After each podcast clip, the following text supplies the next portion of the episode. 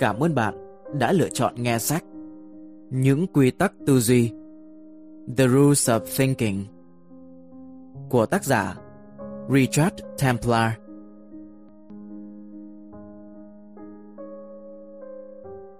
Lời giới thiệu Tôi tư duy nên tôi tồn tại. Đúng như câu nói nổi tiếng của Descartes, triết gia nổi tiếng người Pháp. Chúng ta nhận thức được sự tồn tại của bản thân một cách chính xác bởi vì chúng ta có khả năng nghi vấn sự tồn tại của chính mình. Nghe thì rất hàm chiết, tuy nhiên nó nhấn mạnh một thực tế rằng tư duy chính là cội rễ của việc chúng ta là ai. Theo đó, nếu có thể tư duy một cách rõ ràng, hiệu quả và mạch lạc hơn, chúng ta có thể sống tốt hơn, hạnh phúc và thành công hơn. Tư duy giống như dòng chảy cuộc sống, những suy nghĩ sẽ ảnh hưởng tới cảm xúc của chúng ta. Vì vậy, xây dựng một nền tảng tư duy đúng đắn là điều rất đỗi quan trọng. Một khi có thể suy nghĩ tốt hơn, bạn sẽ có một nền tảng để xây dựng phần còn lại của cuộc đời. Những quy tắc tư duy không phải là một cuốn sách về bí quyết và chiến lược tư duy. Có vô số cuốn sách như vậy ở ngoài thị trường và một vài trong số chúng rất hữu ích. Nhưng bạn sẽ không tìm thấy những kỹ thuật đó ở đây. Cuốn sách này hoàn toàn khác biệt. Nó đề cập tới lối tư duy của bạn, cách suy nghĩ của bạn.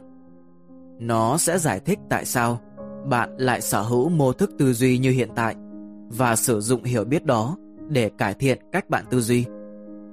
Để chứng minh một câu nói quen thuộc, khi giao một ý nghĩ cho ai đó, bạn chỉ nuôi dưỡng bộ não của anh ta trong một ngày.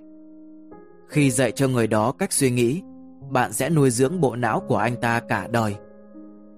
Tôi muốn truyền đạt lại những hiểu biết và kinh nghiệm về cách tư duy thực sự có tác dụng với mọi người. Những thói quen có thể biến bạn trở thành trí tuệ hạng nhất. Hay nói cách khác, trở thành một người tư duy theo quy tắc. Bên cạnh đó, cuốn sách này còn bàn về thói quen. Chúng ta dành toàn bộ thời gian tỉnh thức trong cuộc đời để suy nghĩ. Do đó, chúng ta ngừng kiểm soát cách chúng ta nghĩ. Chúng ta trở nên tùy tiện mà không hề nhận thấy. Khi thi bằng lái xe, bạn sẽ làm mọi việc một cách có ý thức, giống như những gì bạn đã học. Nhưng khi lái xe được vài năm rồi, bạn sẽ để chéo tay trên vô lăng, thả lỏng cần số. Bạn ngừng suy nghĩ về điều đó. Điều đáng mừng là bạn vẫn làm đúng. Tin tốt là bạn vẫn có thể bẻ vô lăng một cách bản năng. Nhưng trong thời khắc then chốt, rất có thể bạn sẽ quên một vài kỹ năng căn bản mà không hề hay biết. Liệu bạn có được học thói quen tư duy tốt từ khi còn nhỏ? Chúng ta vẫn cần kiểm soát cách mà chúng ta nghĩ chúng ta có thể học hỏi những kỹ năng mới mẻ, cập nhật các kỹ năng đã lỗi thời, loại bỏ những thói quen xấu mà chúng ta mắc phải. Trong những nghiên cứu gần đây, các nhà khoa học đã khám phá ra rằng cần tới 66 ngày để con người tạo dựng một thói quen mới. Đây là một nghiên cứu với đầy đủ những dữ liệu xác thực và đáng tin cậy. Do đó chẳng có lý do gì để nghi ngờ, mặc dù đó là một con số trung bình và chưa chắc đã tính đến việc liệu một thói quen mới có hữu ích hay không và liệu đó là một thói quen hàng tuần hay hàng giờ. Tất cả những yếu tố này có thể tạo ra sự khác biệt. Tuy vậy, rõ ràng là bạn có thể rèn luyện để tư duy thông minh hơn với điều kiện là kiên trì luyện tập các quy tắc này trong khoảng vài tháng. Phần cuối của cuốn sách sẽ giúp bạn thực hiện việc này. Cuộc sống và công việc của bạn sẽ có sự khác biệt rõ rệt ngay khi bạn bắt đầu, trước cả khi kết thúc 66 ngày, khoảng thời gian để biến nó thành một thói quen. Tuy nhiên, nó sẽ không trở thành một thói quen vô thức sau đó, bởi vì khi đọc cuốn sách này, bạn sẽ nhận ra có rất nhiều quy tắc nhấn mạnh tầm quan trọng của việc duy trì ý thức về quy trình tư duy của bạn. Rất nhiều vấn đề của tình trạng rối rắm trong tư duy bắt nguồn từ một thực tế rằng chúng ta không nhận thức được cách bộ não vận hành và chúng ta bắt buộc phải đi sâu tìm hiểu nếu muốn tư duy của chúng ta đi đúng hướng. Một khi việc này trở thành thói quen thì sẽ không cần nhiều nỗ lực như chúng ta tưởng tượng. Lý do thứ nhất là chúng ta thường dành nhiều nỗ lực vào việc tư duy, ngay cả khi chúng ta tư duy rất tồi. Do đó, hầu như chúng ta chỉ chuyển hướng những nỗ lực đó mà thôi. Lý do thứ hai, trở thành một người tư duy theo quy tắc không có nghĩa là bạn không cần tư duy hay suy nghĩ gì nữa. Tất nhiên bạn có thể, bởi lẽ bộ não cũng giống như cơ thể của bạn, thỉnh thoảng nó cũng cần được nghỉ ngơi. Thói quen của việc kiểm soát tư duy thực chất là sự tự vấn và quan sát cách trí tuệ vận hành. Ví dụ, nếu bạn tranh cãi với chồng về việc sẽ đến lượt ai phải rửa bát đũa, sẽ rất dễ khiến cho nhau phát cáu. Một người biết tư duy theo quy tắc sẽ đặt câu hỏi, Tại sao mình và anh ấy lại nổi nóng? Và tự vấn, Tại sao hai vợ chồng lại có cuộc cãi cọ vừa rồi? Điều gì đang thực sự diễn ra? Thực tế là hiếm có cuộc cãi cọ nào về việc rửa bát lại thực sự liên quan đến bát đũa. Chúng liên quan đến cảm giác không được tôn trọng hoặc kỳ vọng về vai trò của từng giới tính hoặc cảm thấy bất công. Cho đến khi bạn thông suốt về việc đó thì bát đũa đã có thể được rửa xong nhưng bạn vẫn chưa thực sự giải quyết được vấn đề. Thế nên chẳng có gì bất ngờ khi lần tới phải rửa bát đũa, cuộc cãi cọ lại tiếp tục nổ ra. Một vài cách tư duy thông minh sẽ giúp bạn cảm thấy hạnh phúc hơn, bền bỉ hơn, trong khi các cách khác sẽ giúp bạn lập kế hoạch hiệu quả hơn và đưa ra những quyết định sáng suốt hơn. Tư duy dựa trên quy tắc sẽ cải thiện sự sáng tạo, kỹ năng giải quyết vấn đề, khả năng phân tích, đánh giá và phê phán một cách thông minh của bạn.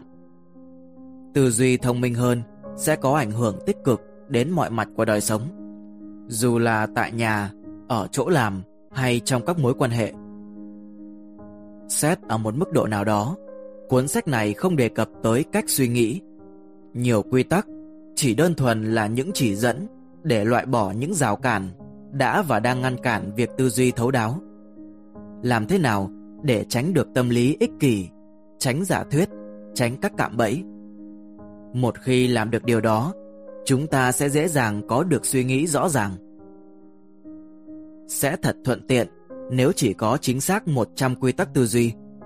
Vì vậy, cuốn sách này sẽ đề cập tới 100 quy tắc then chốt.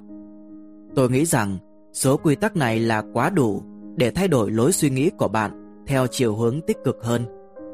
Một khi đã thành thạo những quy tắc này, bạn sẽ ở vị trí tốt hơn rất nhiều để có thể tự phát hiện ra các quy tắc khác. Hãy chia sẻ với tôi về các quy tắc mà bạn tự phát hiện được. Đồng thời, hãy giúp đỡ những người khác trở thành một người tư duy theo quy tắc. Richard Templar. Hết lời giới thiệu. Lời nói đầu.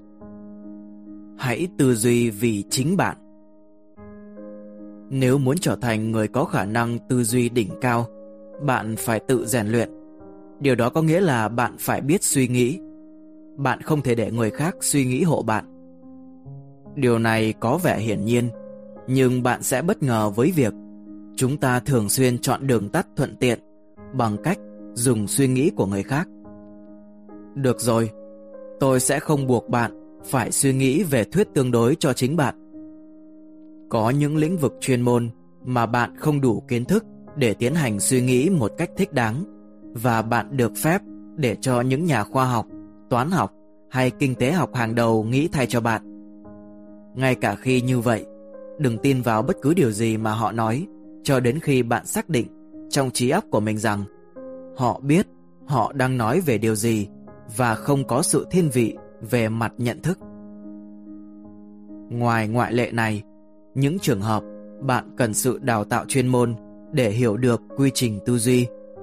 Từ giờ trở đi, bạn phải thực hiện mọi công việc trong quá trình suy nghĩ của mình cho chính bạn, bởi chính bạn. Trừ khi bạn đủ khả năng tư duy độc lập, nếu không, bạn sẽ không thể gọi bản thân mình là một người biết tư duy mọi người đều có quan điểm khác nhau và tư duy logic của họ không lúc nào cũng đúng với bạn. Chúng ta đều là những cá thể độc lập và việc để người khác nghĩ hộ không chỉ là khiến bạn ngày càng lười biếng mà nó cũng chưa chắc dẫn đến những kết luận đúng. Do đó, những quy tắc trong phần đầu tiên này là nền tảng mà bạn cần phải thiết lập trước khi bạn có thể thu lượm được giá trị nào đó từ những quy tắc tư duy còn lại. Hết lời nói đầu.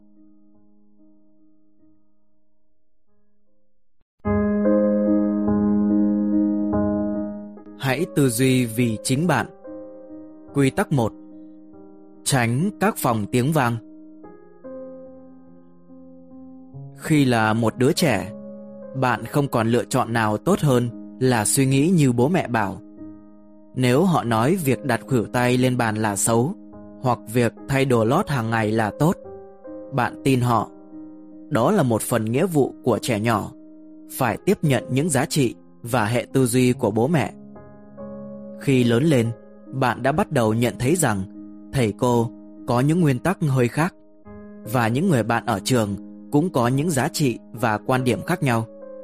Do vậy, bạn bắt đầu điều chỉnh các quan điểm trước đó và tích hợp những quan điểm khác mà bạn thu được từ những người bạn cùng lớp hay những người có suy nghĩ rất khác với bố mẹ bạn.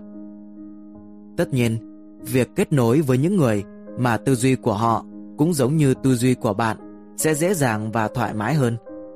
Khi bạn hình thành nên những giá trị của riêng mình, bạn có xu hướng tìm kiếm những người có sự tương đồng về tư duy. Nó có nghĩa là bạn và họ sẽ có nhiều điểm chung và đôi bên sẽ ít xảy ra những cuộc tranh cãi không hồi kết. Khi họ nói đúng điều mà bạn đang suy nghĩ, nó sẽ khiến bạn cảm thấy được công nhận và củng cố quan điểm của mình. Đó là một cảm giác tích cực và đôi bên có thể dành thời gian để củng cố niềm tin của nhau. Khiến cả hai cảm thấy đã đi đúng hướng và được đánh giá cao. Bạn có thể gặp một người bạn đời có suy nghĩ giống bạn, những người bạn tâm đầu ý hợp hoặc làm ở một công ty có những mô thức tư duy giống như bạn. Và đây là cái mà chúng tôi gọi là phòng tiếng vang. Đúng vậy, nó rất dễ chịu và đầy tính khẳng định, nhưng nó khó có thể giúp bạn trở thành chính mình. Mỗi người trong thế giới đó của bạn đều na ná như nhau, có những niềm tin, định kiến và giá trị tương đồng, và tất cả đều tham gia các mạng xã hội và những nhóm trên mạng, củng cố cho những niềm tin, định kiến và giá trị đó. Dần dần, bạn sẽ ngày càng khó khăn hơn để tư duy theo một cách khác. Tất cả vì một lẽ, bạn đã vô hình tách bản thân ra khỏi việc tiếp xúc với những góc nhìn khác nhau về thế giới. Bạn và những người bạn của mình có lẽ đều đồng tình rằng những góc nhìn khác kia hoàn toàn là sai trái, theo kiểu tự tán dương bản thân. Và điều đó có nghĩa là bạn không muốn thay đổi quan điểm của mình. Hoặc có thể bạn và những người bạn đều đồng tình rằng các bạn đã sai lầm, mà như thế thì không được vui cho lắm.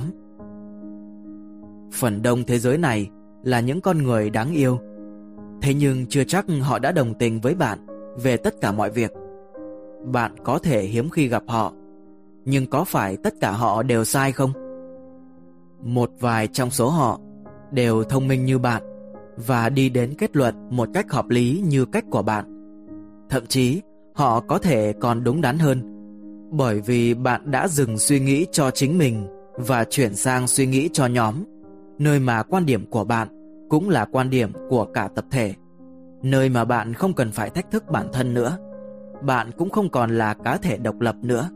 Bạn đã vô tình trở thành một chú cừu. Nếu muốn trở thành một người tư duy theo quy tắc, bạn cần phải thay đổi việc này.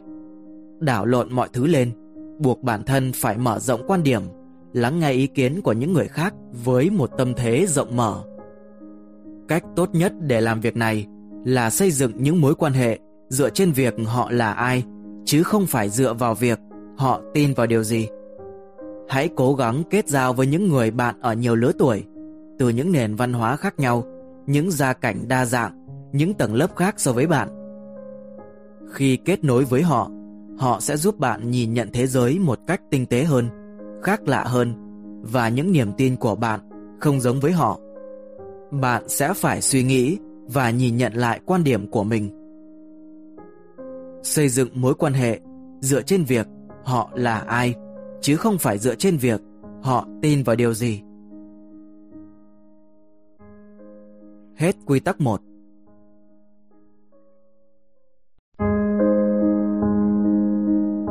Hãy tư duy vì chính bạn. Quy tắc số 2 Đừng sợ hãi Có thể bạn sẽ thấy sợ hãi khi phải suy xét lại bản thân. Ai biết được việc này sẽ dẫn tới đâu? Bạn có thể kết nối lại với rất nhiều nguyên tắc và niềm tin vốn không hòa hợp với những người mà bạn đã dành thời gian kể bên suốt bấy lâu nay. Bạn có thể thấy bản thân đơn độc. Bạn có thể phải đối mặt với việc nhận ra bạn đã sai về nhiều thứ hoặc chí ít là bạn đã không nghĩ đúng về chúng. Một trong những rào cản để trở thành một người tư duy độc lập đó là nỗi sợ trở nên khác biệt. Nghe này, điều đó dễ hiểu thôi. Tất nhiên là nó đáng sợ. Nhưng bạn có thể tiếp nhận mọi việc một cách nhẹ nhàng. Không có cảnh sát nào kiểm soát suy nghĩ cả. Ít ra là bây giờ vẫn chưa có. Chẳng ai biết rằng bạn đang suy nghĩ gì cho đến khi bạn sẵn sàng nói ra.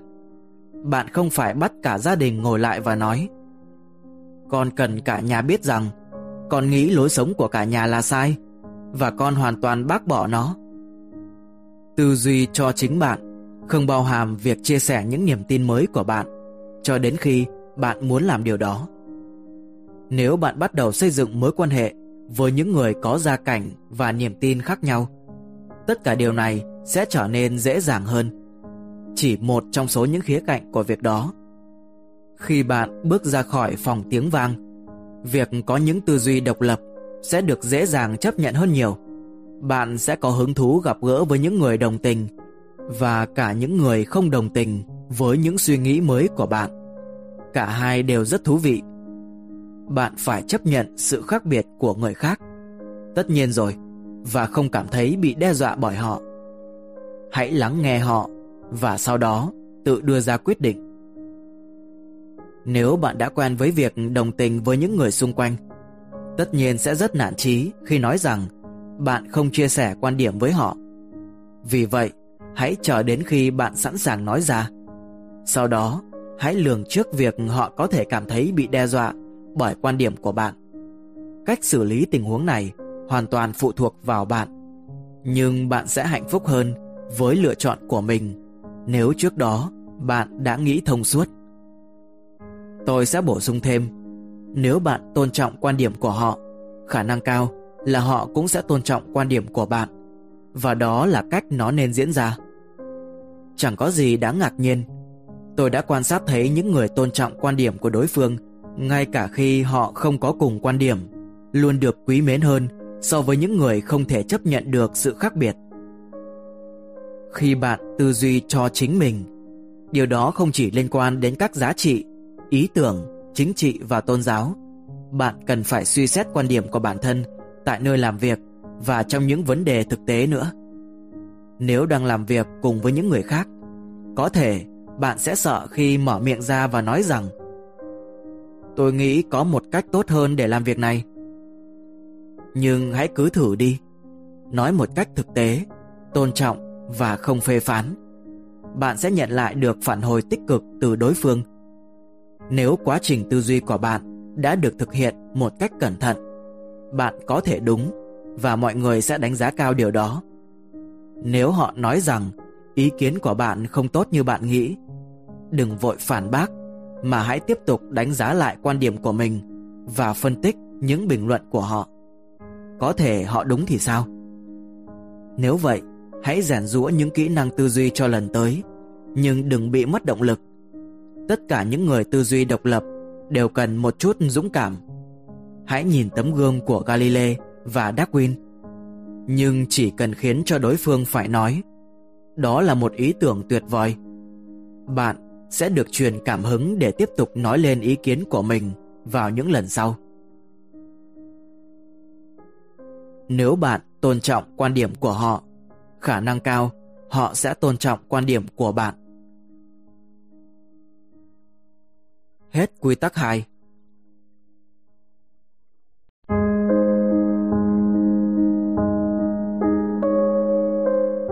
Hãy tư duy vì chính bạn. Quy tắc số 3 Xem xét động cơ. Một vài người có khả năng thuyết phục tốt hơn những người khác. Dù họ đang cố bán cho bạn một chiếc ô tô, Thuyết phục bạn làm theo kế hoạch của họ, Rủ dê bạn đến bữa tiệc của họ, Hoặc chỉ ra tại sao túi ni lông lại gây hại đến môi trường. Bạn cần tránh bị cuốn theo dòng suy nghĩ của họ một cách mù quáng. Hãy sử dụng bộ não của mình Xem nào Chiếc ô tô đó có thể không phải là thứ bạn cần. Mặt khác, những chiếc túi ni lông thực sự có hại cho môi trường. Do vậy, nếu ai đó muốn bạn tin vào niềm tin của họ hoặc nghe theo lời khuyên của họ, bạn không thể chỉ dựa vào luận điểm của họ để kết luận đó là ý kiến đúng hay không. Bạn phải biết tại sao họ lại cố thuyết phục bạn. Hiểu được điều họ muốn bạn tin và tại sao họ lại làm điều đó luôn là việc mà bạn phải làm. Đôi khi, họ muốn bạn làm một điều vốn là mục đích của những nỗ lực thuyết phục của họ. Mua thứ gì đó, tham gia vào việc gì đó, đồng tình với điều gì đó, tham gia một sự kiện, ký một kiến nghị nào đó. Mặc dù không phải lúc nào cũng là như vậy. Đôi khi, họ chỉ đơn giản là đưa ra một quan điểm và muốn có sự đồng tình của bạn. Có thể họ muốn thuyết phục bạn rằng việc ủy ban đang xây dựng bãi đậu xe là một điều tốt. Có một cảm giác gắn kết dễ chịu khi một ai đó đồng tình với bạn, nhưng ngoài ra có thể họ chẳng nhằm mục đích gì cả. Một khi bạn đã xác định rõ ràng trong tâm trí về điều mà họ muốn, sẽ dễ dàng hơn nhiều để quyết định liệu bạn có muốn điều đó hay không. Anh chàng đồng nghiệp kể lể bữa tiệc sẽ tuyệt vời như thế nào bởi vì anh ấy muốn bạn tham gia. Anh ấy chỉ đoán là nó sẽ tuyệt vời. Bạn có đồng ý không? Bạn có muốn đến đó hay không? Nếu vậy, bạn có muốn đến đó vì nó sẽ tuyệt vời hay bởi vì bạn muốn ủng hộ anh ấy? Việc khiến bản thân quen với những phương thức thuyết phục của bạn bè sẽ dễ hơn nhiều nếu bạn có thể nhìn nhận chúng như chúng vốn thế. Tất nhiên, đó có thể là chiếc xe hoàn hảo dành cho bạn bất kể mục đích của người bán hàng là gì, khi nói với bạn về điều đó. Bạn không thể bác bỏ mà không xem xét gì cả, chỉ vì họ có lợi ích chắc chắn nếu bạn mua chiếc xe đó. Xác định động cơ không phải là lý do để phủ định suy nghĩ của người khác. Mấu chốt của việc này là cho bạn một mức độ cảnh giác nhất định. Bạn nên kiểm tra lại kết luận của họ và đảm bảo rằng những lý luận của họ đều là hợp lý Nhân viên bán xe ô tô có thể khiến bạn vô cùng hào hứng khi họ nhiệt tình giới thiệu chiếc xe này chạy nhanh như thế nào, ghế sau êm ra sao. Đừng để bị cuốn đi một cách thiếu suy nghĩ. Những thứ đó thực sự quan trọng với bạn hay không? Đồng nghiệp của bạn có thể thuyết phục rằng buổi triển lãm này chỉ là cách để tiếp cận tất cả các doanh nghiệp thiết kế trong ngành. Nhưng các doanh nghiệp này chiếm tỷ lệ lớn cỡ nào trong lượng khách hàng của bạn. Vậy tại sao đồng nghiệp của bạn lại quan tâm tới việc tiếp cận họ đến như vậy? Chỉ khi nhận ra được động cơ của đối phương, bạn mới có thể biết được mức độ quan trọng và xác thực của thông tin mà họ đang nói. Xác định động cơ không phải là lý do để từ chối suy nghĩ của người khác. Hết quy tắc 3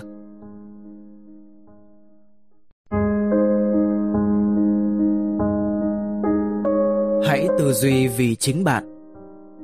Quy tắc số 4 Cẩn thận với lợi ích cá nhân.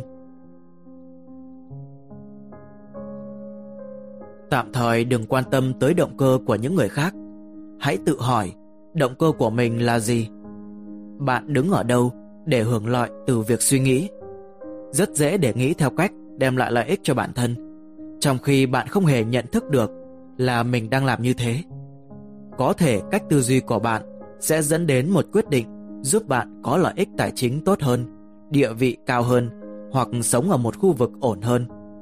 Đây là điều mà tôi nhận thấy thường tác động đến các chính trị gia, những người rất giỏi suy nghĩ theo cách mà có vẻ sẽ giúp họ được tái đắc cử. hầu hết đều cho rằng thật dại dột nếu đưa ra những kết luận làm mất lòng cử tri. Hẳn chúng ta đã từng gặp những người ăn chay do quan điểm đạo đức của họ, nhưng sau đó lại ăn mặn trở lại và cố gắng biện minh cho điều đó. Không, tôi không bác bỏ nó. Tôi là một trong số họ. Câu trả lời không nhất thiết là để quay trở về với việc ăn chay, chỉ là trở nên trung thực với bản thân hơn về việc tại sao bạn lại không ăn chay. Tuy nhiên, lối suy nghĩ theo lợi ích cá nhân thường không dễ nhận ra. Tôi từng nói chuyện với một người nộp hồ sơ vào công ty mà anh ta rất thích nhưng không được tuyển dụng. Anh ta xin phản hồi từ nhà tuyển dụng và ban đầu thì chấp nhận kết quả. Nhưng sau khi nghiền ngẫm, anh ta bắt đầu nghĩ rằng phản hồi đó là không công bằng và nhà tuyển dụng đã mắc lỗi khi không nhận thấy những điểm mạnh của anh ta. Thực tế thì như bạn và tôi đều biết, người phỏng vấn không có trách nhiệm phải tìm kiếm những phẩm chất mà họ muốn, mà người ứng viên phải có trách nhiệm thể hiện chúng. Nhưng người này muốn đổ lỗi cho nhà tuyển dụng về việc anh ta không được chọn, bởi vì điều đó xoa dịu cái tôi của anh ta. Vì thế, anh ta nghĩ về điều đó theo cách để thuyết phục bản thân rằng anh ta là ứng cử viên tốt nhất. Tất nhiên, vấn đề quan trọng hơn là anh ta đã không rút được kinh nghiệm từ việc này. Vì thế, anh ta sẽ ít có khả năng thành công trong lần ứng tuyển tiếp theo. Bạn phải thành thực với bản thân và không phải lúc nào bạn cũng thích điều đó. Nếu ứng viên kia muốn suy nghĩ một cách thành thực, anh ta sẽ phải chấp nhận rằng anh ta không phù hợp với công việc, hoặc nếu phù hợp thì anh ta đã không chứng tỏ được điều đó. Lòng tự trọng là yếu tố chủ đạo xui khiến chúng ta phải bóp méo suy nghĩ để phù hợp với mục đích của chúng ta. Ghen tị cũng là một yếu tố khác và thường liên quan tới tự trọng. Thật dễ khi nghĩ rằng đồng nghiệp của bạn có nhiều lợi thế bởi vì sếp thích họ hơn, chứ không phải là vì họ thực sự có khả năng xử lý công việc tốt hơn bạn. Và một lần nữa, bạn sẽ không có được lợi thế kia nếu cứ đi theo lối suy nghĩ đó, bởi vì nó ngăn bạn không nhận ra nhu cầu cải thiện bản thân. Nếu bạn là người muốn làm hài lòng người khác, điều đó mở ra một cơ hội khổng lồ cho những suy nghĩ ngụy biện. Hầu hết chúng ta đều muốn làm hài lòng ít nhất một vài người và nếu bạn nghĩ sếp muốn bạn đồng ý với họ hoặc bạn sẽ hòa nhập vào một nhóm bạn bè tốt hơn nếu bạn có chung quan điểm với họ. Bạn có một động cơ để chỉnh sửa kết luận của bạn trước khi nghĩ thấu đáo về nó. Và sau đó, bổ sung quy trình suy nghĩ của bạn để phù hợp với kết luận đó. Rất tốt để giữ sự thân thiện của bạn với mọi người, ít nhất là trong trí óc của bạn, nhưng không tốt để trở thành một người tư duy độc lập. Lòng tự trọng là yếu tố chủ đạo xui khiến chúng ta phải bóp méo suy nghĩ để phù hợp với mục đích. Hết quy tắc 4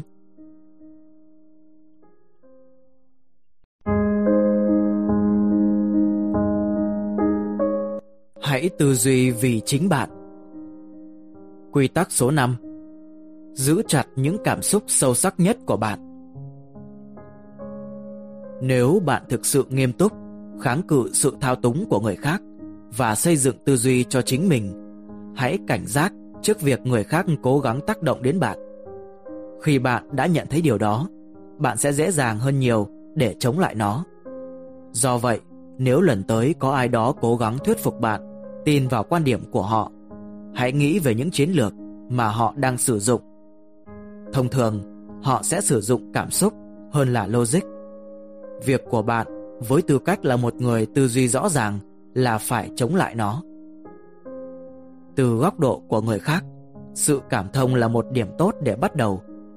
Nếu ai đó có thể thuyết phục bạn rằng cả bạn và họ đều cảm nhận giống nhau, có vẻ như đó là một bước ngắn hơn rất nhiều tới việc suy nghĩ giống nhau. Vì vậy, một người sẽ cố gắng thuyết phục bạn rằng cả hai đều có cùng một xuất phát điểm. Họ sẽ nhấn mạnh những điểm tương đồng trong tình huống và các giá trị của bạn.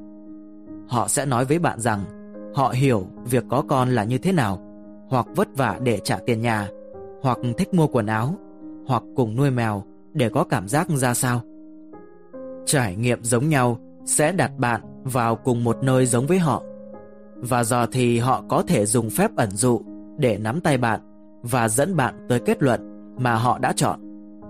Hãy lắng nghe họ, nhưng đừng để họ dẫn bạn đi một cách mù quáng. Hãy đặt nghi vấn về đích đến để đảm bảo rằng đó thực sự là nơi bạn muốn đến. Nếu có thể khiến bạn hứng thú về mặt cảm xúc, họ sẽ tìm cách để thực hiện điều đó. Vì một lý do, cảm xúc là một thế lực đầy sức mạnh. Vì thế, họ sẽ muốn bạn tức giận về sự bất công mà họ đang đấu tranh chống lại, hào hứng về những quần áo mà họ muốn bán cho bạn, lo lắng trước ý tưởng về việc dùng quá ngân sách của bạn. Và vì một lý do khác nữa, việc bạn đang đắm chìm trong cảm xúc sẽ khiến bạn khó tư duy một cách lý trí hơn. Do đó, họ càng đẩy được cảm xúc của bạn lên cao bao nhiêu, bạn càng đóng lại phản ứng lý trí của mình trước những điều họ đang nói bấy nhiêu. Hãy cố gắng chống lại những phản ứng mang tính cảm xúc để cho tư duy của bản thân trở nên hợp lý và có thể đo lường. Bạn sẽ dễ dàng đánh giá quan điểm của họ đúng đến mức nào. Một mánh khóe khác được ưa thích là sử dụng những ngôn từ có sức nặng. Điều này có vẻ xảo quyệt và tinh tế hơn và thường có tác dụng ở một mức độ vô thức. Chúng ta đều làm thế. Đúng, cả bạn nữa. Và nhận thức được điều này là rất cần thiết. Có nhiều hơn một cách để mô tả hầu hết mọi thứ và hãy chú ý đến các tính từ vì chúng thường gây xúc động mạnh. Giả sử bạn đang đọc hai đoạn mô tả trên một trang báo về cùng một chính trị gia. Nếu hai tờ báo thuộc hai phe đối lập về mặt chính trị, họ có xu hướng dùng những từ khác nhau để mô tả về người đó. Một tờ báo có thể mô tả chính trị gia A là dũng cảm, trong khi tờ kia nói rằng ông ta liều mạng một cách dại dột. Cả hai mô tả về cùng một người, nhưng chúng đem lại ấn tượng khác nhau.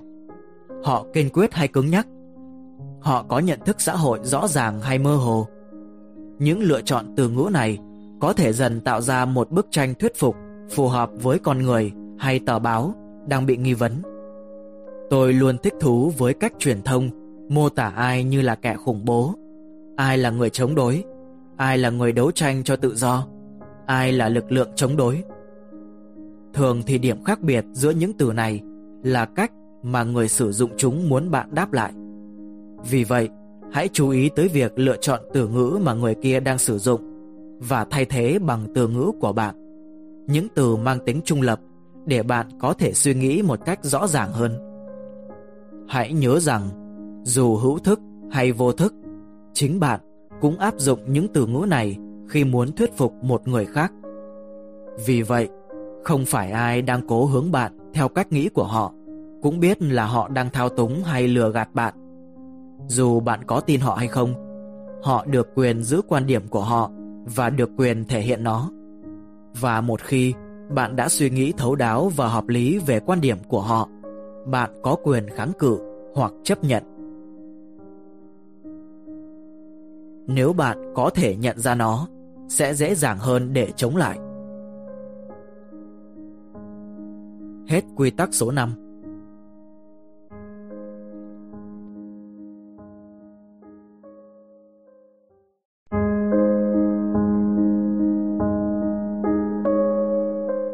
Hãy tư duy vì chính bạn. Quy tắc số 6. Đừng cả tin. Nếu bạn tin vào mọi điều mà tôi nói đến giờ chỉ vì chúng được viết ra trên giấy trắng mực đen, thì hãy nghĩ lại đi. Đúng, tôi tin vào tất cả điều đó, nhưng bạn cũng phải suy nghĩ thấu đáo. Làm sao bạn biết bạn có thể tin tôi? Bạn chưa bao giờ gặp tôi. Bạn không biết tôi là ai bạn thậm chí chẳng biết tôi trông như thế nào. Chỉ bởi vì tôi có một cuốn sách được xuất bản, không có nghĩa là tôi biết mọi thứ. Nghe này, bạn không thể sống mà không tin ai, nhưng cũng không tốt nếu bạn quá cả tin. Và cách tốt nhất để tránh bị nghiêng về một trong hai thái cực là tự suy nghĩ.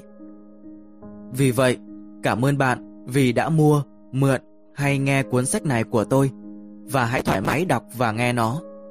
Tôi hy vọng sau khi đã suy nghĩ thấu đáo, bạn sẽ thấy rằng nó đủ ý nghĩa để bạn không cảm thấy lãng phí thời gian và tiền bạc. Nhưng đừng tin vào mọi điều tôi viết chỉ vì tôi đã viết nó. Tôi đã trao đổi về kỹ năng nhận ra những cách thức mà mọi người dùng để xúi dục bạn nghĩ theo cách của họ thay vì nghĩ cho chính bạn. Nhưng sẽ luôn có người nghĩ ra những chiến lược mới mẻ, thông minh hoặc những người hiểu bạn đến mức có thể nhận thấy điểm yếu của bạn ngay tức thì. Mấu chốt là nếu bạn có thể đưa ra các quyết định cho chính mình, bạn sẽ không cần phải tin hay không tin ai đó. Điều này không quan trọng bởi vì bạn kiểm soát chính mình. Tất nhiên, sẽ có những tình huống mà niềm tin có thể là vấn đề. Nhưng khi liên quan đến việc thuyết phục, suy nghĩ cho chính mình là con át chủ bài giúp bạn tránh bị chi phối. Một cách để tránh bị thao túng là luôn cho bản thân thời gian để suy nghĩ, vì suy nghĩ chính là giải pháp. Đừng cho phép ai đẩy bạn vào một kết luận vội vàng. Hãy tự tìm kiếm một kết luận đủ để khiến bạn hài lòng. Quá nhiều áp lực thường là dấu hiệu cho thấy họ đang lo bạn sẽ thay đổi ý định nếu bạn có thời gian để suy nghĩ.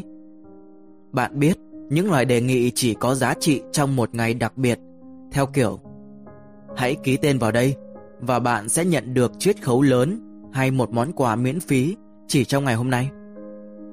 Quy tắc bất di bất dịch của tôi là không bao giờ tin vào những kiểu lời đề nghị như thế.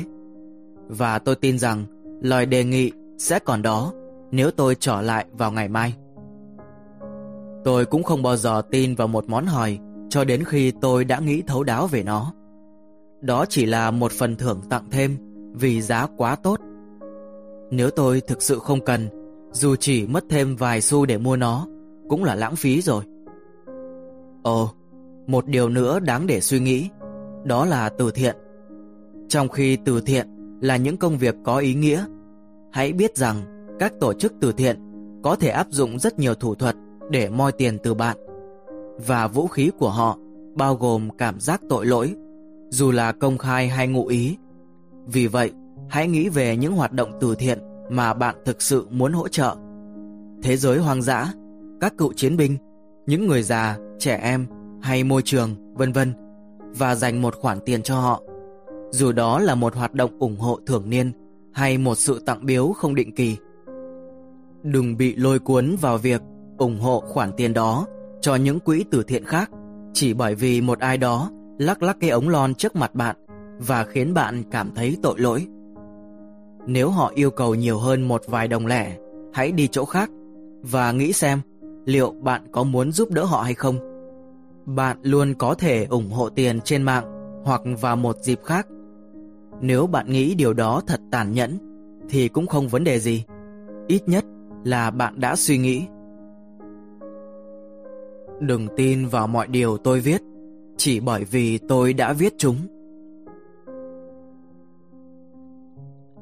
Hết quy tắc 6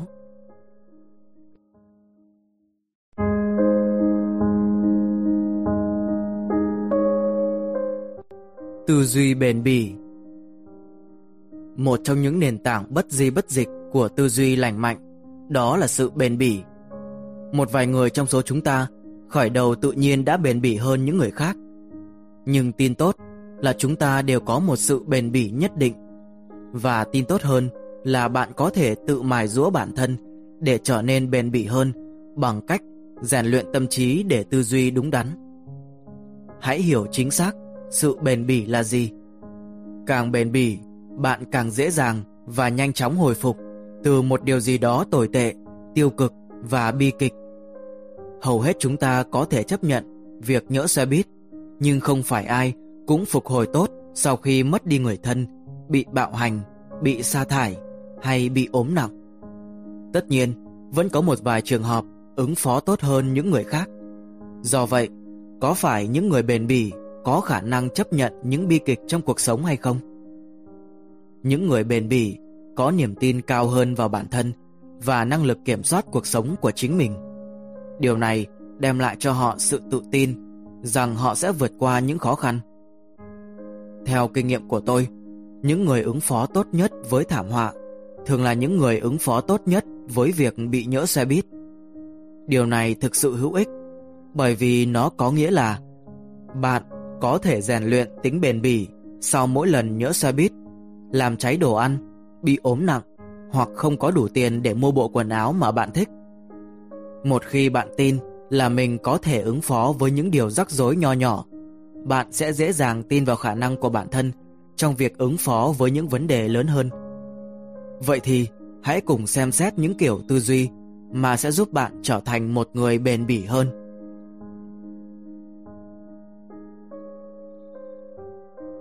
Quy tắc số 7 Biết mình là ai Một người bạn của tôi bị chẩn đoán mắc bệnh hiểm nghèo. Tất nhiên sau đó, mọi người liên tục hỏi thăm cô ấy, cảm thấy như thế nào, điều trị ra sao, họ có thể giúp được gì, vân vân. Cô ấy rất khó chịu, nên cuối cùng đã gửi thư tới tất cả mọi người để nói rằng cô ấy đánh giá cao sự quan tâm và những lời đề nghị giúp đỡ của họ. Nhưng cô ấy không muốn nói về điều đó nữa. Cô ấy giải thích với tôi rằng không phải cô ấy thực sự cảm thấy phiền hà khi nói về bệnh tật, chỉ là cô ấy cảm thấy bản thân bắt đầu bị định danh bởi nó. Người bạn này của tôi bền bỉ một cách đáng kinh ngạc và cô ấy đã nhận thức một cách bản năng rằng để ứng phó với căn bệnh thì cô ấy phải tách nó ra khỏi định danh của mình. Cô ấy phải tiếp tục sống với tư cách là con người mà cô ấy đã từng trước khi bị bệnh. Và đối với cô ấy, điều đó có nghĩa là phải khiến mọi người ngừng nói về bệnh tình của mình.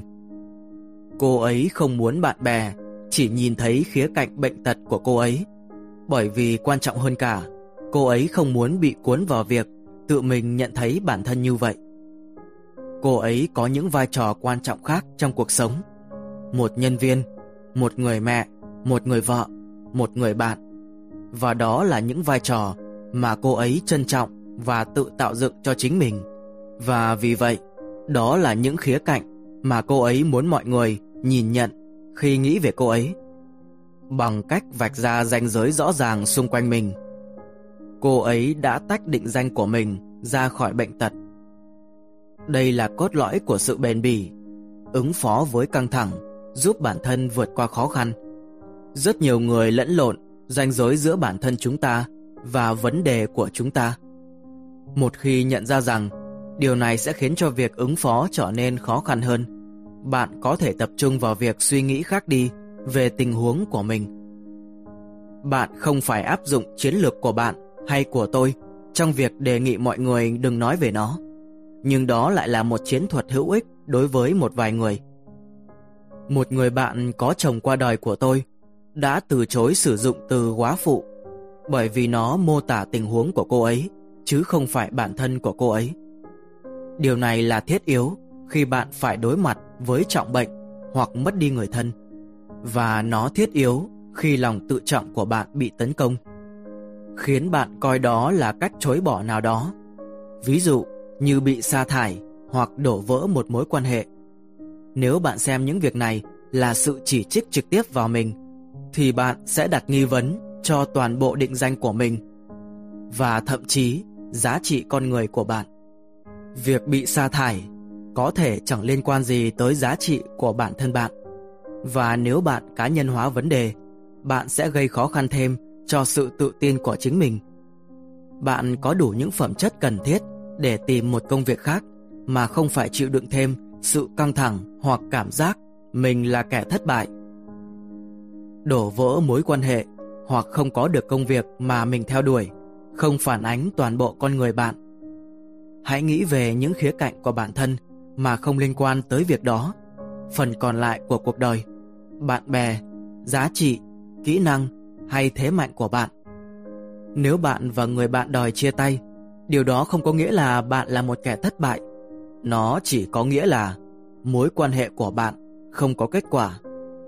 Đúng, tôi biết là có những lúc khó để nhìn nhận nó như vậy, nhưng bạn phải liên tục nhắc nhở bản thân rằng bạn vẫn chính là mình và đây là một khía cạnh trong cuộc đời của bạn tuy nhiên Dù mối quan hệ của bạn quan trọng với bạn tới mức nào, nó cũng không phải là tất cả.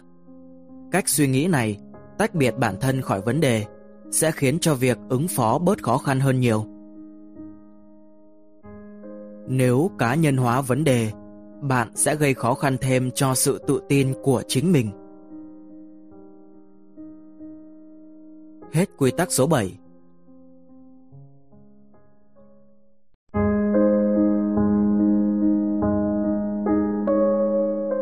Tư duy bền bỉ Quy tắc số 8 Tìm kiếm sự giúp đỡ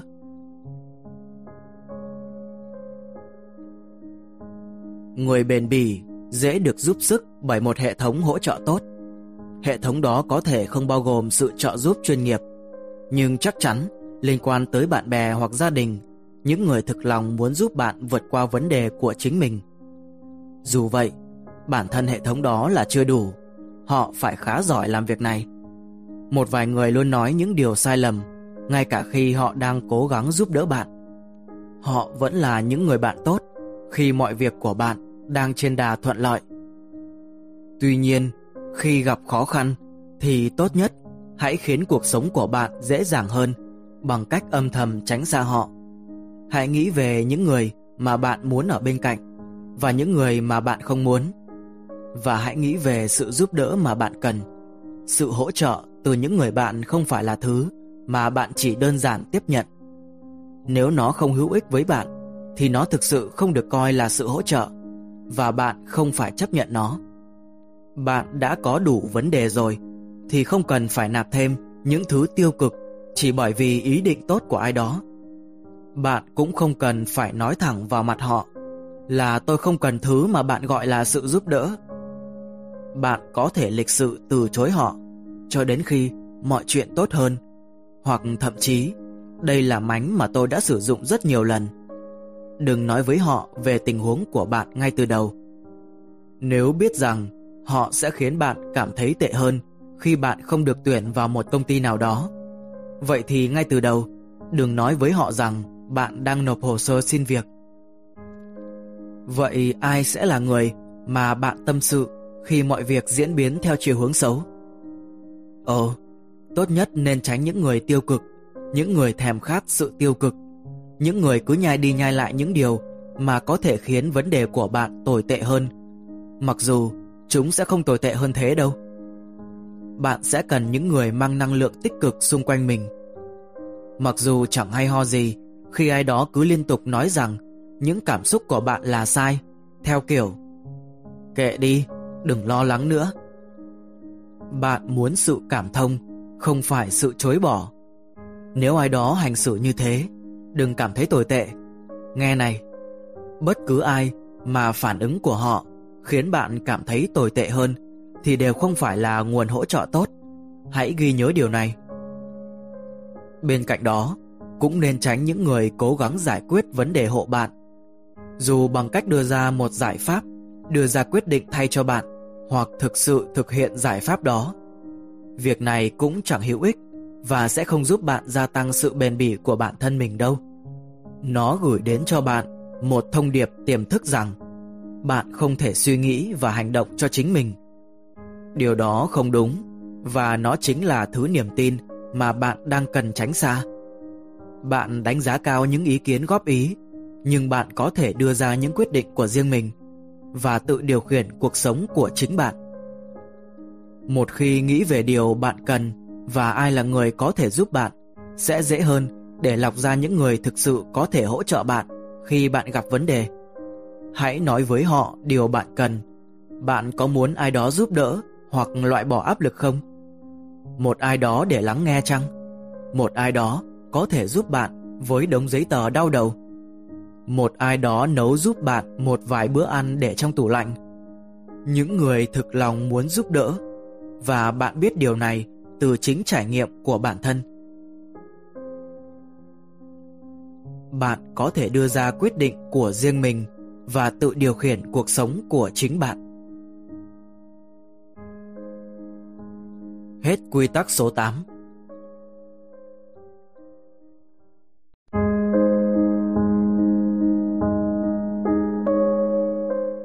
Tư duy bền bỉ Quy tắc số 9 Nắm quyền kiểm soát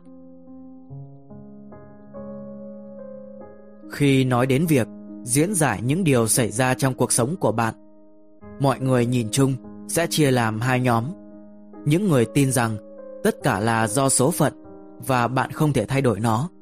Và những người tin rằng bạn có ý chí tự do và tự kiểm soát cuộc sống của mình.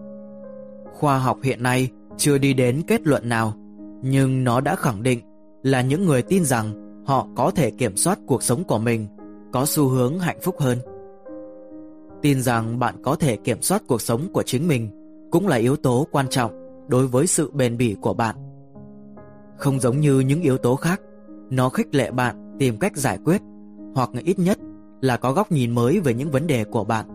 Bạn không thể khiến ai đó sống lại, nhưng nếu bạn tin rằng tư duy và những quyết định của bạn sẽ ảnh hưởng tới cách bạn ứng phó với việc đó, bạn sẽ cố gắng tìm cách ứng phó. Một vài người thực hành chế độ ăn uống nghiêm ngặt theo lời khuyên của chuyên gia khi họ bị ốm nặng. Bạn nghĩ rằng điều đó thật ngớ ngẩn và chẳng có bằng chứng nào chỉ ra rằng có thể chữa bệnh, mặc dù vì phép lịch sự nên bạn không nói ra. Có thể bạn cũng đúng, cũng có thể không. Điều đó thực sự không quan trọng. Điều quan trọng là bằng việc kiểm soát một cách thái quá, những người này đã tự cải thiện sự bền bỉ của bản thân. Vì vậy, theo mức độ đó, ít nhất thì chế độ ăn của họ là có ích. Cách hiểu khác của tự kiểm soát là gì? Ồ, nếu bạn cảm thấy mọi việc trên đời đều là định mệnh và chẳng thể làm gì để thay đổi chúng, bạn đang tự coi mình là nạn nhân khi mọi việc trở nên tồi tệ hơn. Và cảm giác bản thân là nạn nhân sẽ tước mất sức mạnh của bạn và khiến bạn trở nên vô dụng. Điều đó chẳng giúp ích gì cho sự tự tin và nỗ lực vượt qua sóng gió của bạn. Khi sự việc trở nên tồi tệ, hãy làm điều gì đó. Nếu bạn không thể trực tiếp tác động đến sự việc, hãy nắm quyền kiểm soát phản ứng của chính mình. Hãy nghĩ khác đi, nhờ ai đó giúp đỡ, thực hành chánh niệm, tập yoga, đi bộ hoặc đơn giản là dành thời gian nghỉ ngơi. Việc bạn quyết định làm điều gì đều không quan trọng. Đây là cách để bạn có ý thức chịu trách nhiệm đối với cuộc sống của chính mình. Nếu có những hành động thực tiễn, hữu ích mà bạn có thể làm thì thật tuyệt vời. Sự bền bỉ của bạn sẽ được cải thiện bởi vì bạn đã kiểm soát tình hình. Vì vậy, hãy bắt đầu tìm kiếm công việc khác, tìm kiếm lời khuyên từ chuyên gia, thay đổi chế độ ăn hoặc bất cứ thứ gì mà bạn nghĩ là có ích. Đó là phần thưởng kép bởi vì cả hành động và thực tế bạn thực hiện nó đều tốt với bạn. Bạn có thể sáng tạo như bạn muốn. Nếu nghĩ rằng sơn tường phòng tắm thành màu xanh da trời khiến bạn cảm thấy bình tĩnh hơn, thì hãy sơn màu xanh da trời. Tôi biết một người rất vật vã với công việc mà anh ta ghét. Thế nên, anh ta đã quyết định thôi việc. Anh ta không thể tìm được việc ngay, nên thay vì cảm thấy buồn bã, anh ta sử dụng thời gian đó để viết lách, một việc mà anh ta luôn hứa là sẽ thực hiện vào một thời điểm nào đó. Cuối cùng, anh ta không tìm công việc khác bởi vì sự nghiệp viết lách của anh ta đã hoàn toàn cất cánh. Những người tin rằng họ có thể kiểm soát cuộc sống của mình, có xu hướng hạnh phúc hơn. Hết quy tắc 9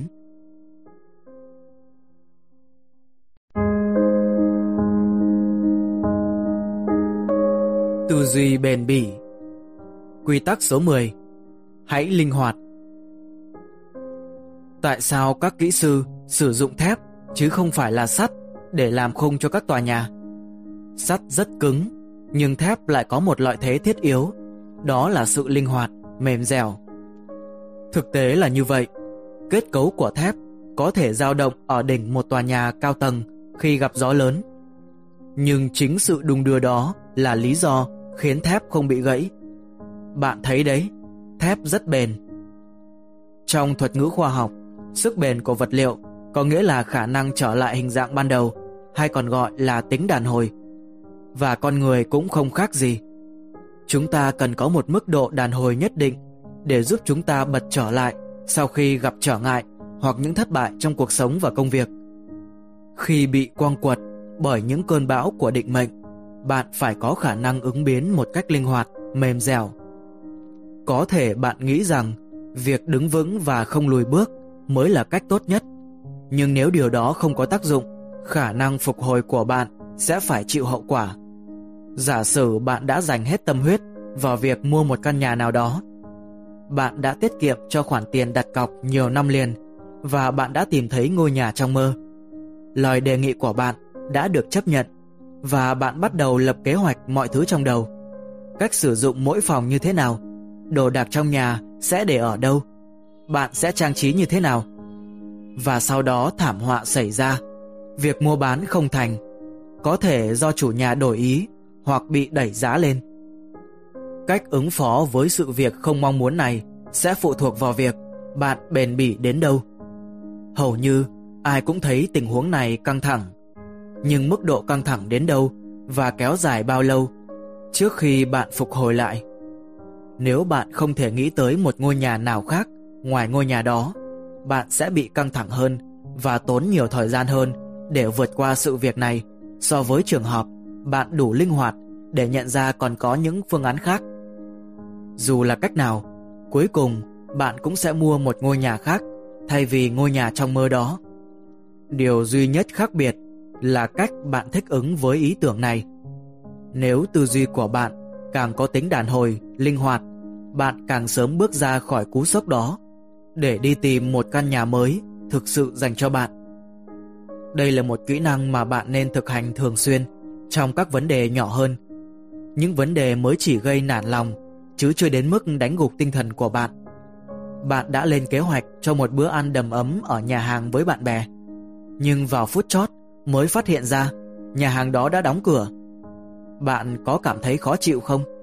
Hãy nghĩ một cách đơn giản rằng được trò chuyện cùng với bạn bè mới là điều quan trọng nhất. Hãy ăn ở đâu đó khác đi, hoặc ăn ở nhà, hoặc đi xem phim chẳng hạn.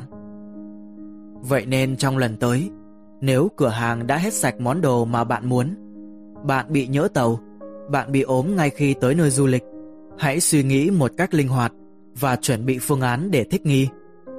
Bạn mất gì nào?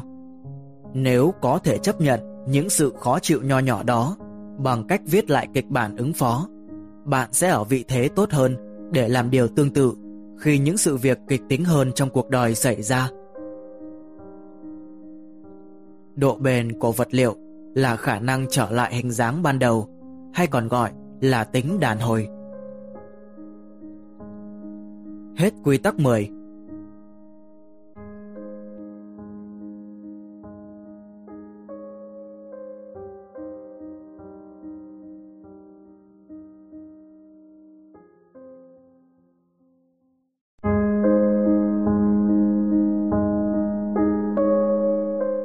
Tư duy bền bỉ. Quy tắc 11 Hãy tự ý thức. Dù mọi chuyện tồi tệ thế nào, Bạn luôn có thể học hỏi từ đó. Nếu bạn không học được gì, Thì làm sao mọi việc có thể khác đi được? Nếu bạn tệ lần này, Lần tới, bạn vẫn sẽ tệ. Tôi đã nói chuyện với một người bạn, Có chồng không may qua đời. Cô ấy đã có một cuộc đời đầy khó khăn. Mẹ mất ở tuổi 15. Cô ấy nói rằng bản thân đã ứng phó rất tệ với điều đó và bị khủng hoảng suốt một thời gian dài. Vì thế lần này cô ấy sẽ không mắc sai lầm như thế nữa. Đó chính là sự bền bỉ. Hãy nghĩ về những việc đã trở nên tồi tệ trong quá khứ và suy nghĩ về cách bạn giải quyết chúng. Khi những tổn thương xảy đến, hãy nghĩ về cách bạn ứng phó với chúng. Nếu cứ khăng khăng một kiểu tiếp cận vấn đề, bạn sẽ nhận được những kết quả như nhau. Vì vậy, hãy dừng lại và thử điều gì đó khác đi. Hãy nghĩ về những cách có tác dụng và không có tác dụng trong quá khứ và bạn có thể thay đổi chúng như thế nào. Có phải bạn cố giữ kín và tự giải quyết vấn đề lần trước hay không? Ồ, nếu quét đó không có tác dụng, vậy tôi xin gợi ý cách tiếp cận mới cho lần này. hãy chia sẻ với mọi người và đề nghị hỗ trợ. Có phải bạn vùi đầu vào công việc không? Liệu nó có tác động tích cực với cuộc sống, sự nghiệp và sức khỏe của bạn? Nếu không, chẳng có lý do gì để tiếp tục làm như thế. Không chỉ liên quan tới cơ chế ứng phó của bạn, điều đó còn rất thực tế nữa. Nếu mối quan hệ của bạn bị đổ vỡ, vậy bạn có thể học được điều gì từ kinh nghiệm quá khứ? Bạn cần trao đổi thẳng thắn hơn, ít la mắng lại, dừng làm việc quá muộn mỗi tối. Nếu bạn từng tiếp tục cãi vã với đứa con đến tuổi vị thành niên của mình, có thể bạn phải sử dụng một chiến thuật khác với đứa con thứ hai. Đừng chịu rủi ro của việc lặp lại cùng những vấn đề đó một lần nữa. Một người bạn của tôi luôn la mắng lũ trẻ về việc nằm ườn trên sàn nhà xem tivi thay vì ngồi trên ghế. Một ngày nọ, cậu con trai mới hỏi rằng Tại sao mẹ lại làm như vậy? Và cô ấy đã khựng lại. Cô ấy nghĩ một lúc rồi nhận ra rằng cô ấy không thể nghĩ ra được lý do gì. Cô ấy chỉ lặp lại những điều mà trước kia cha mẹ nói với cô ấy.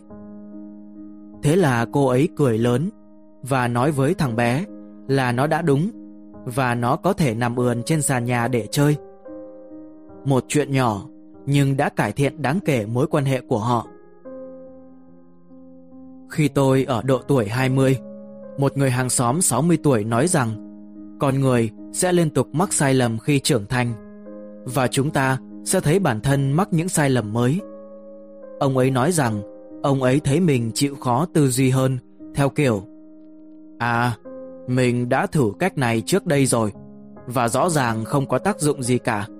Vì vậy, mình sẽ thử một cách khác.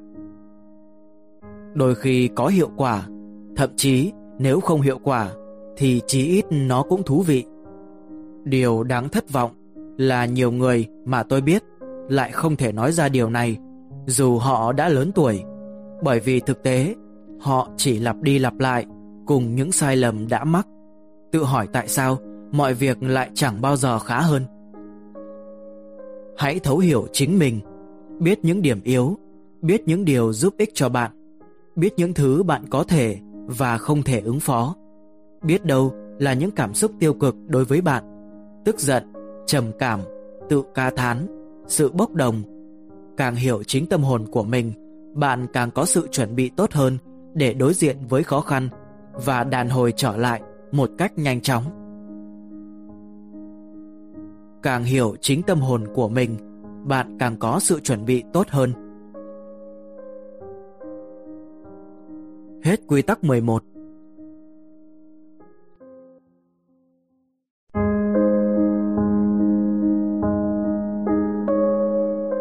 Tư duy bền bỉ Quy tắc 12 Nó đúng là thế Khi bị cảm nặng hoặc rơi vào trạng thái cáu giận, tôi thừa nhận rằng tôi luôn có xu hướng bộc lộ ra ngoài. Một cách tiêu cực, rõ ràng là như thế. Tuy nhiên, tôi muốn thực sự học cách dừng việc đó lại. Không phải vì nó khiến những người khác khó chịu, mặc dù mọi người nói với tôi như thế, mà vì nó khiến tôi cảm thấy tệ hơn. Mỗi lần tôi nhớ lại, điều đó lại nhắc tôi về việc tôi đang cảm thấy kinh khủng như thế nào. Tôi nghe thấy bản thân nói những từ như tôi cảm thấy tốt hơn hoặc khá khó chịu đấy bởi vì bạn hỏi tôi. Và thế là xong. Tôi cảm thấy khó chịu, thật là một điều đáng ngạc nhiên. Mẹ vợ tôi, hơn cả một người khắc kỷ, lại có cách tiếp cận trái ngược. Khi tôi hỏi tình hình bệnh cúm của bà như thế nào, bà đáp Bệnh cúm nào cơ? Bà khăng khăng rằng mình ổn.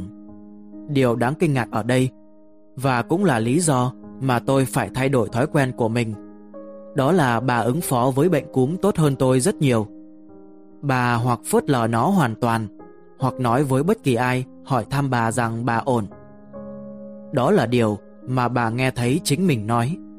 Vì thế, đó cũng chính là điều bà cảm thấy. Đây là kiểu chấp nhận giúp chúng ta tạo dựng sự bền bỉ. Mẹ vợ tôi bền bỉ hơn tôi khi đối diện với bệnh cúm. Điều mà tôi thừa nhận rằng mình thua kém bà. Khi bạn đang đối diện với một thách thức lớn hơn rất nhiều so với bệnh cúm, thì điều này thậm chí còn quan trọng hơn. Chấp nhận không phải là từ bỏ. Không phải mẹ vợ tôi không bao giờ mua một hộp khăn giấy hoặc tự pha cho mình một ly nước chanh mật ong. Bà làm những thứ giúp ích cho bản thân. Nhưng nếu không có tranh thì nó là một sự khó chịu nhỏ, bởi vì bà tự nhủ rằng bà cũng không thực sự cần nó. Điều quan trọng là bà chấp nhận rằng bà bị cúm, bà làm những gì có thể và buông bỏ những vấn đề khác liên quan. Chửi bới, than vãn, cãi lộn, chê bai chẳng giúp ích gì. Bệnh cúm sẽ vẫn ở đó đến khi nào nó hết và bà ấy sống với nó một cách hòa thuận. Bạn không thể giải quyết một thử thách cho đến khi bạn nhận ra nó. Nếu như trong tâm trí bạn đang cố gắng thay đổi một điều không thể tránh khỏi, chống lại điều không thể đánh bại, bạn sẽ bị mắc kẹt tại chỗ đó. Trong trường hợp này, chỗ đó tức là bệnh cúm. Thậm chí là sự đau đớn nếu bệnh gì đó nghiêm trọng hơn. Chắc chắn, hãy tìm cách ứng phó khi bạn có thể. Nhưng cuộc sống vốn có nhiều thứ tồi tệ mà chúng ta không thể thay đổi. Chúng là điều không thể tránh khỏi hoặc là việc đã xảy ra trong quá khứ. Trong trường hợp đó, sớm hay muộn, bạn cũng phải chấp nhận nó trước khi bạn có thể chuyển sang giai đoạn thứ hai. Bạn có kiểm soát được nó hay không phụ thuộc vào việc bạn chấp nhận nó sớm hay muộn. Tôi thường nhắc bản thân những lời này trong thơ Rubaiyat của Omar Khayyam.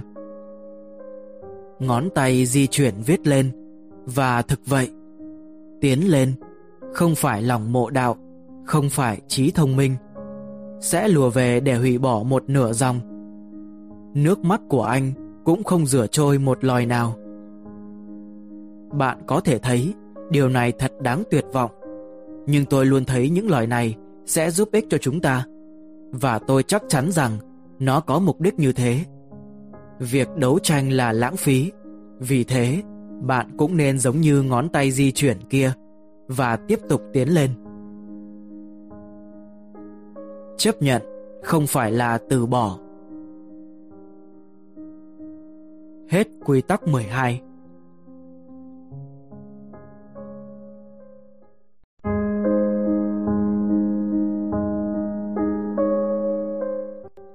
Tư duy bền bỉ.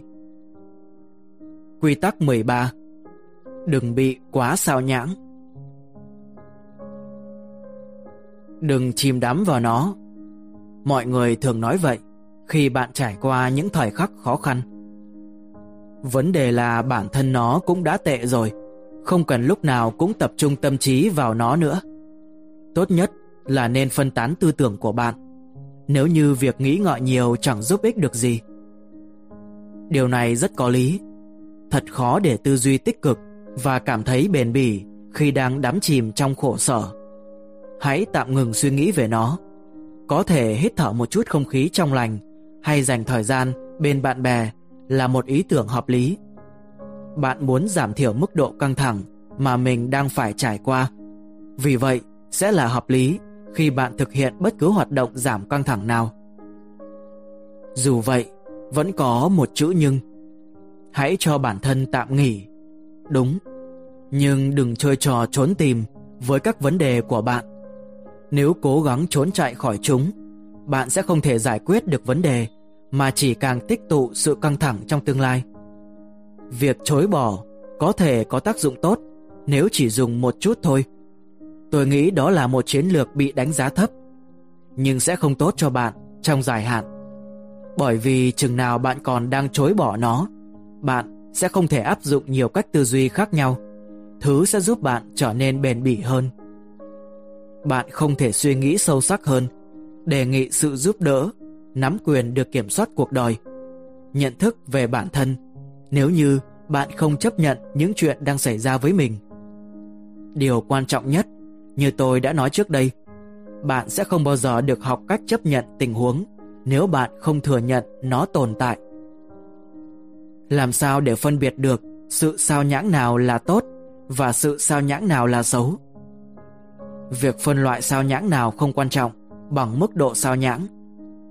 Khi nói như vậy, tốt nhất là trong mọi tình huống, chúng ta nên tránh các hoạt động như dùng thuốc kích thích, chất cồn, ăn quá nhiều, các hành vi nhiều rủi ro và đặc biệt là khi bạn sử dụng chúng để trốn chạy khỏi những cảm xúc của mình. Việc xem TV hoặc chơi điện tử thì không sao, miễn là chỉ thỉnh thoảng và bạn không coi đó là cách để ngăn chặn hoàn toàn những suy nghĩ của mình. Vì thế, vấn đề không phải là việc bạn làm mà là tại sao bạn làm điều đó. Nếu bạn cần tạm nghỉ, tốt thôi, hãy tiếp tục. Nếu điều bạn đang làm là một hoạt động thay thế thì nó không lành mạnh, hoặc ít nhất nhận thức được nó và giữ nó ở mức tối thiểu. Tôi pha một ly trà mỗi sáng trước khi bắt đầu làm việc. Tôi làm điều đó chỉ để trì hoãn việc ngồi xuống bàn làm việc. Tuy nhiên, tôi có đủ sự tự nhận thức để nhận ra điều này. Nó chỉ mất 5 phút. Mà dù sao, nó cũng giúp lượng nước trong cơ thể của tôi tăng lên. Chẳng có gì sai với việc chiều chuộng bản thân một chút với hoạt động thay thế ngắn hạn này. Tuy nhiên, sẽ là vấn đề lớn nếu bạn dành nửa ngày làm việc đó để giả vờ là cuộc sống của mình đang không diễn ra.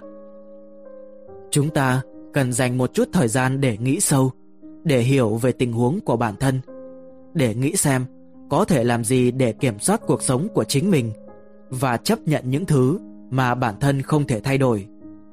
Bạn cần phải học để không sợ hãi việc đối mặt với những suy nghĩ của chính mình. Tôi không đưa ra các mệnh lệnh với bạn. Tôi chỉ muốn bạn có thể phục hồi nhanh nhất có thể. Và đây là cách duy nhất để làm điều đó, dù có thể dễ nản chí lúc đầu. Đừng chơi trò trốn tìm với các vấn đề của bạn. Hết quy tắc 13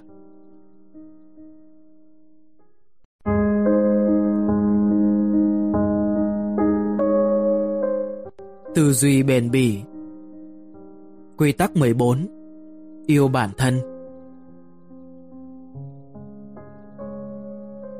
Có một mối tương quan mạnh mẽ giữa sự bền bỉ và lòng tự trọng. Nếu biết yêu bản thân thì bạn sẽ ứng phó tốt với những trở ngại. Vì vậy, mọi thứ bạn có thể làm để xây dựng lòng tự trọng lúc này sẽ giúp bạn bền bỉ hơn khi vấn đề ập đến.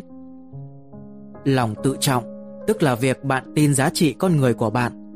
Nó không phải là sự tự tin, vốn liên quan nhiều hơn đến những kỹ năng và khả năng mà bạn cảm thấy mình đang sở hữu. Đây là một vấn đề lớn hơn. Nó liên quan đến việc liệu bạn có tin là mình có những giá trị nội tại hay không.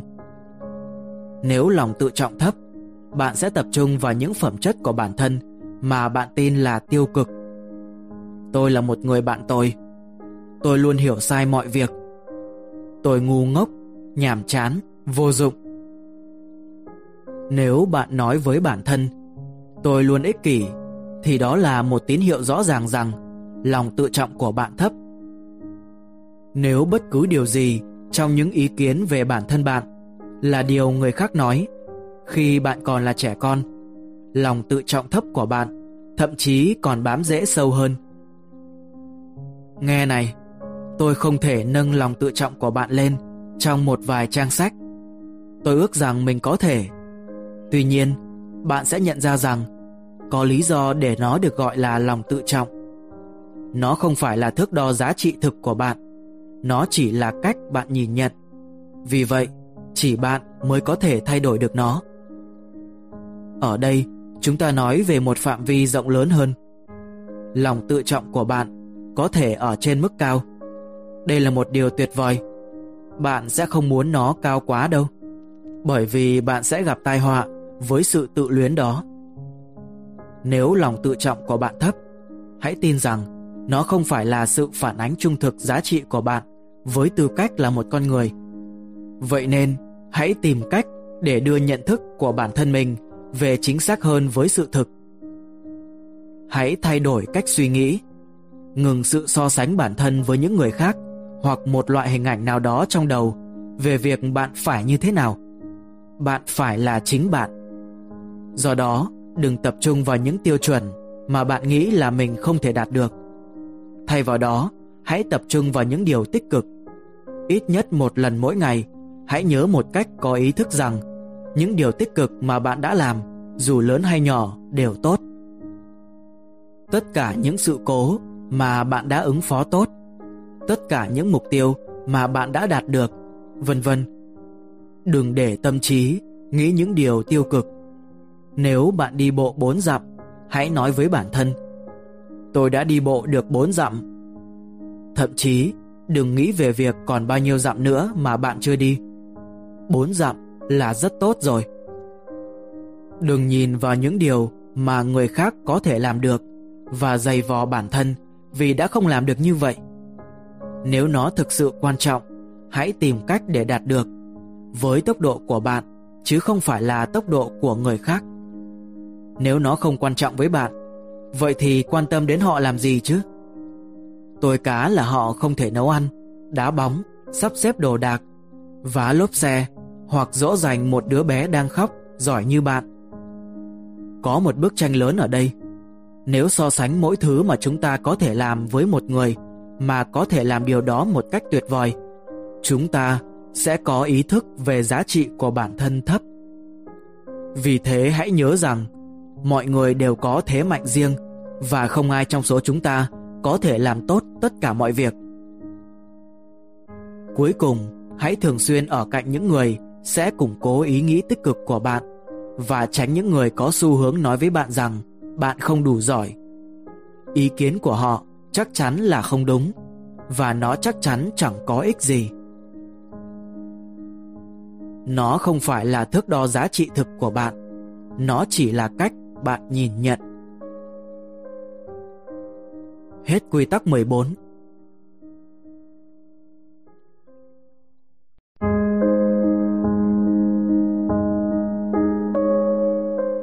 Tư duy bền bỉ Quy tắc 15 Hãy sẵn sàng ứng phó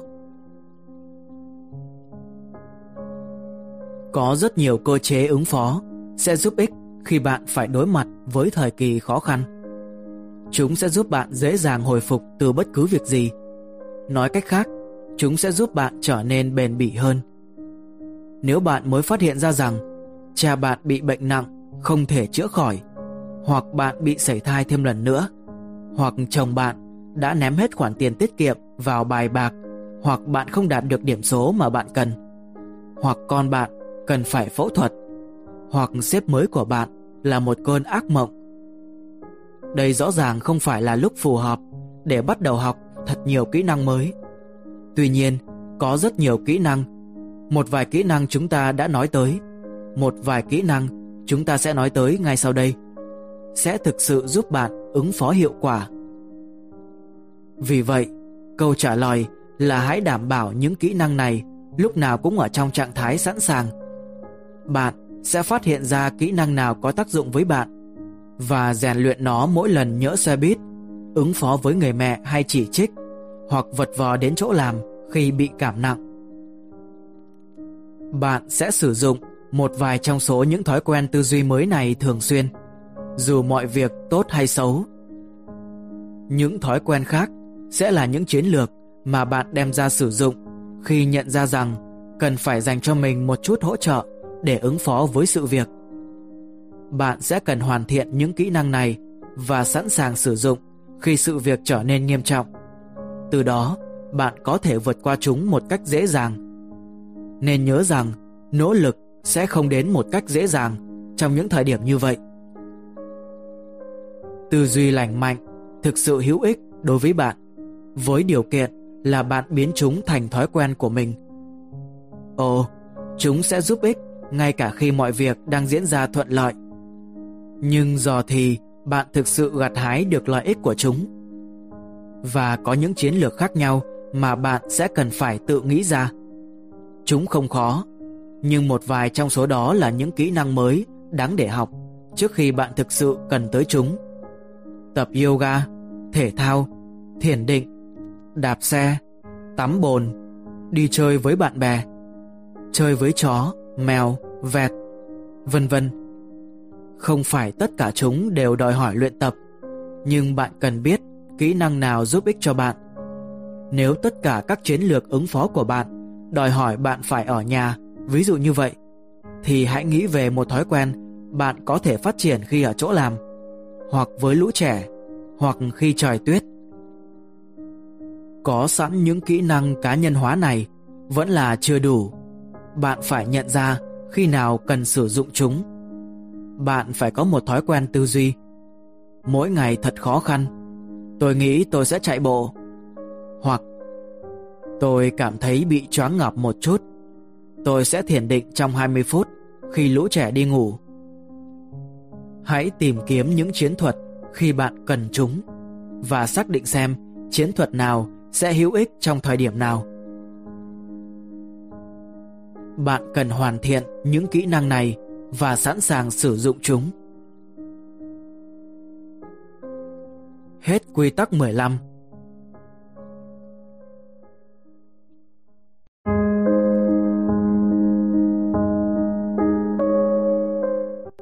Tư duy bền bỉ Quy tắc 16 Viết ra hơn là giữ trong đầu khi rơi vào trạng thái khủng hoảng, Bạn thường thấy đầu óc lẫn lộn, Đầy nỗi lo lắng và căng thẳng. Bạn không biết nên bắt đầu ứng phó từ đâu, Vì những suy nghĩ cứ quay vòng vòng và tùy tiện, Khiến bạn không thể nắm bắt được chúng. Bạn bị choáng ngợp. Một trong những điều có ích nhất mà bạn có thể làm lúc này là đưa mọi ý nghĩ đó ra khỏi đầu và viết chúng ra giấy. Nghiên cứu đã chỉ ra rằng những người có khả năng viết ra loại báo cáo này sẽ cảm thấy bình tĩnh hơn sau đó. Nói cách khác, họ có thể phục hồi nhanh hơn sau sang chấn. Một phần của việc ứng phó là bạn không thể khiến suy nghĩ của mình đứng im, nhưng chúng có thể đứng im trên trang giấy. Dù là bạn dốc hết ra một lần duy nhất, hay bạn muốn quay trở lại và viết tiếp sau đó, bạn sẽ không phải mang theo những suy nghĩ và cảm giác trong đầu một khi bạn đã lưu giữ chúng một cách an toàn ở một nơi khác. Bạn không phải cho ai xem, điều đó là tùy bạn. Có thể có những điều mà bạn không muốn quên. Bạn có thể viết ra mọi điều về một người thân mới qua đời và tiếp tục bổ sung bất cứ khi nào bạn nghĩ ra điều gì đó mới. Việc này sẽ loại bỏ sự lo lắng rằng qua thời gian bạn sẽ không còn nhớ những điều quan trọng nữa. Nếu một ai đó khác là nguyên nhân dẫn tới các vấn đề của bạn, bạn có thể viết cho họ một lá thư. Có thể sếp đã không thăng chức cho bạn, người bạn đời đã rời bỏ bạn. Tôi không thực sự ủng hộ việc gửi một lá thư đi. Đó là một vấn đề hoàn toàn khác. Nhưng viết những cảm giác ấy vào giấy có thể giúp bạn nhẹ lòng hẳn đi. Tôi luôn khuyến khích mọi người làm việc này trên giấy. Bởi vì đơn giản, thư điện tử rất nguy hiểm. Bạn rất dễ ấn nhầm nút gửi trong một khoảnh khắc lơ đễnh, để rồi hối hận không kịp. Tốt nhất là làm theo cách truyền thống, viết trên giấy. Và sau đó, chờ ít nhất 24 tiếng đồng hồ trước khi bạn đọc lại nó. Chỉ khi đó, bạn mới nên gửi nó đi nếu bạn cảm thấy cần gửi. Nếu bạn cảm thấy không chắc chắn thì chờ thêm 24 tiếng nữa và 24 tiếng nữa. Trước khi cho nó vào thùng thư, hãy nghĩ về những ảnh hưởng có thể có và việc này sẽ giúp ích như thế nào. Việc gửi đi là vô nghĩa nếu nó không giúp bạn cảm thấy tốt hơn về lâu dài. Có nhiều cách để khiến những suy nghĩ của bạn rõ ràng hơn trên giấy. Đối với một vài người, làm thơ có tác dụng.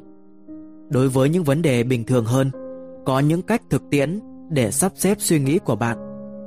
Nếu bạn gặp những vấn đề về tài chính, có thể một bảng tính ngân sách sẽ giúp bạn nhìn thấy những nỗi lo về tiền bạc một cách trực quan hơn. Điều đó có thể giúp bạn kiểm soát chúng. Nếu bạn bị ngập lụt bởi công việc hoặc các nhu cầu trong gia đình và không thể suy nghĩ mạch lạc được, chẳng có gì sai với một danh sách công việc, thậm chí vài danh sách nếu bạn muốn. Một lần nữa, bạn sẽ giải phóng tâm trí bằng cách đưa những ý nghĩ ra ngoài và giữ chúng ở một nơi nào đó khác thay vì trong đầu. Tất cả những điều bạn cần làm là ít suy nghĩ lởn vởn hoặc khuấy động chúng lên. Bạn sẽ giải phóng tâm trí bằng cách đưa những ý nghĩ ra ngoài. Hết quy tắc 16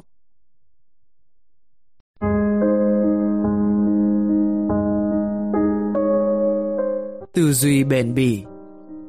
Quy tắc 17 Hãy tha thứ cho bản thân. Hãy trả lời một vài câu hỏi trắc nghiệm. 1. Bạn mời một vài người bạn tới dùng bữa. Bạn dành rất nhiều công sức để nấu một món ăn cầu kỳ. Thật không may là nó ở trong lò nướng quá lâu. Nó cũng ổn, nhưng không ngon như dự định. Bạn nghĩ À, ai quan tâm chứ? Tất cả đều có một khoảng thời gian vui vẻ mới là điều quan trọng. B. Đáng lẽ mình nên đặt đồng hồ. Mình phải thực hành nhuần nhuyễn món này trước khi mời mọi người vào lần tới. C. Mình chẳng giỏi nấu ăn chút nào. Không hiểu sao mình lại đi nấu món đó. 2. Bạn ứng tuyển vào một công việc mới, nhưng không thành công. Bạn nghĩ À Thật đáng xấu hổ. Nhưng mình sẽ tìm một công việc khác. Mình sẽ xin một vài phản hồi từ nhà tuyển dụng Và rút kinh nghiệm cho lần nộp hồ sơ tiếp theo. B. Đấy là lỗi của mình. Mình đã phá hỏng buổi phỏng vấn. Mình sẽ nghiên cứu về công ty kỹ hơn cho lần tới. C. Mình không đủ giỏi để làm công việc này. Bạn có thể thấy tôi đang muốn nói điều gì ở đây. Nếu câu trả lời là A, bạn khá bền bỉ và nhận ra rằng cuộc sống không phải lúc nào cũng hoàn hảo. Điều đó chưa hẳn là lỗi của bạn. Bạn sẽ không từ bỏ và lười biếng. Bạn chỉ thực tế thôi. Nếu câu trả lời là C, bạn đã thừa nhận thất bại và xem nó là một lời chỉ trích rằng bản thân là một người nấu ăn tồi, một nhân viên tồi hay cái gì đó khác. Bạn đã sử dụng nó để củng cố những cảm giác về sự thất bại. Làm ơn đi, bạn chỉ để đồ ăn trong lò quá vài phút thôi mà. Và bạn không biết những ứng cử viên khác và công việc đó giỏi như thế nào. Những người bền bỉ luôn biết cách đối xử tử tế với bản thân Điều này không liên quan đến việc để bản thân khỏi phải làm những việc không muốn làm. Chỉ là hiểu rằng việc tự chỉ trích sẽ chẳng giúp ích được gì. Nhận ra bạn làm sai ở đâu, trong trường hợp nếu bạn đã làm sai, chỉ đơn giản là một lời khuyên cho lần tới. Đó không phải là lý do để tự dày vò bản thân. Câu trả lời B hàm chứa những gợi ý về sự chỉ trích.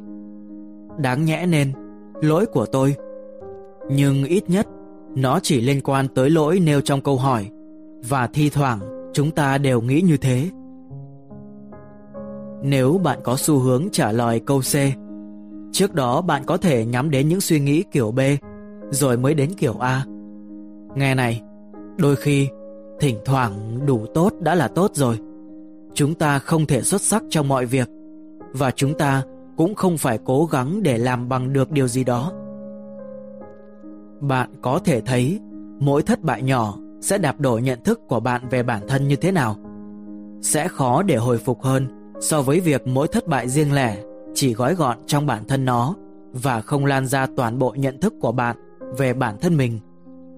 Vì vậy, khi một thứ gì đó không diễn ra theo cách bạn muốn, hãy tha thứ cho bản thân và nhận ra rằng nó chẳng liên quan gì đến việc bạn là ai.